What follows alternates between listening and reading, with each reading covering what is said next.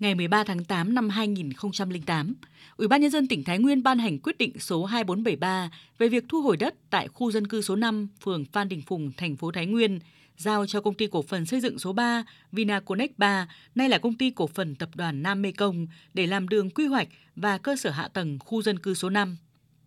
Sau khi có quy hoạch chi tiết, mặc dù chưa giải phóng xong mặt bằng, nhưng công ty cổ phần xây dựng số 3 Vinaconex 3, công ty cổ phần tập đoàn Nam Mê Công đã tiến hành phân lô bán nền.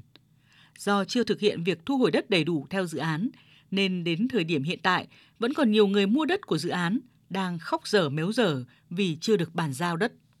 Sau gần 15 năm, bà Phạm Thị Lan ở phường Trương Vương, thành phố Thái Nguyên mua lại hai lô đất dưới hình thức hợp đồng mua bán với công ty cổ phần xây dựng số 3, công ty cổ phần tập đoàn Nam Mê Công mà vẫn chưa nhận được đất. Bà Lan cho hay. Suốt một thời gian dài rồi vẫn chưa được giao đất. Thế thì đề nghị à, dự án và các cơ quan chức năng là phối hợp để giải quyết cho người dân chúng tôi. Chúng tôi cũng đã có ý kiến rất nhiều lần với lại dự án rồi nhưng mà đến nay thì cũng chưa được à, bất cứ một cái phản hồi nào là sẽ giải quyết trong cái thời gian nào.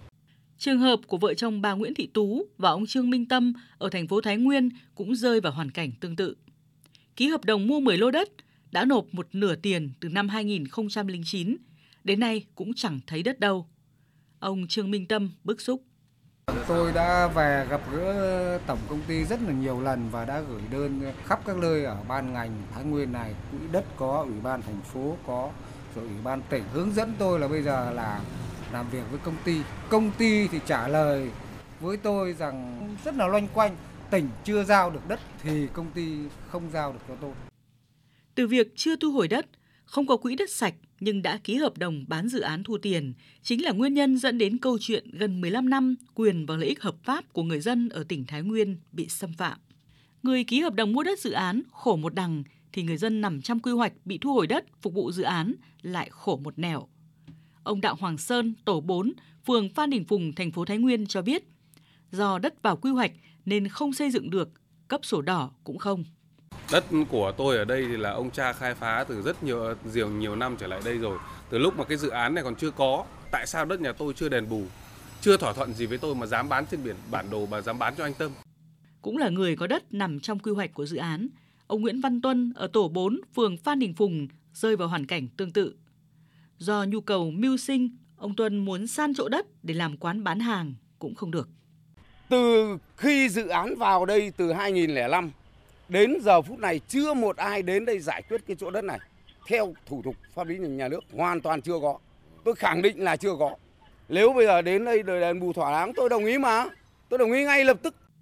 Dân đã khổ, chính quyền sở tại lại càng khổ hơn câu chuyện tranh chấp lộn xộn lấn chiếm xây dựng trái phép xảy ra như cơm bữa tại khu vực dự án Giang Dở. Ông Trần Đình Thìn, Chủ tịch Ủy ban nhân dân phường Phan Đình Phùng, thành phố Thái Nguyên ngán ngẩm nói: Về phía địa phương thì chúng tôi mong muốn là, là đề nghị công ty uh, Villa Codex 3, công ty bây giờ là gọi là công ty Mekong, công ty cũng đẩy nhanh tiến độ giải phóng mặt bằng.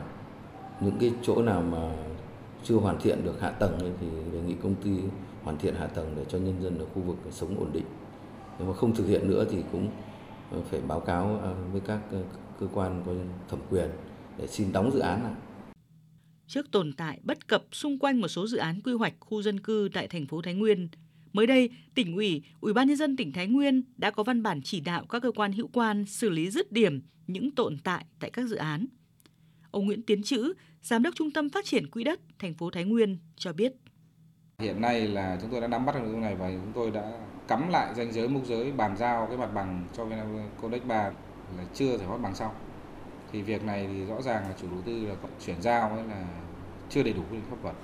Thành phố đã nắm bắt được và đã giao cho cơ quan tài nguyên môi trường chủ trì, thanh tra thành phố chủ trì để kiểm tra là toàn bộ nội dung này à, và sẽ tiến hành là thực hiện nốt các phần việc còn lại và giải quyết dứt điểm này nó không những làm gây mất trật tự ờ, ở khu vực mà còn đảm bảo được cái quyền lợi ích chính đáng của người sử dụng đất. Các dự án quy hoạch đô thị, đổi đất lấy hạ tầng, phân lô bán nền nếu thực hiện nghiêm túc, đúng quy định pháp luật sẽ góp phần nâng cao hiệu quả công tác quy hoạch, phát triển đô thị ở tỉnh Thái Nguyên. Tuy nhiên, đối với các chủ dự án kinh doanh theo kiểu ăn sổi và cùng với việc buông lỏng quản lý của các cấp các ngành sẽ gây ra những hệ lụy không nhỏ.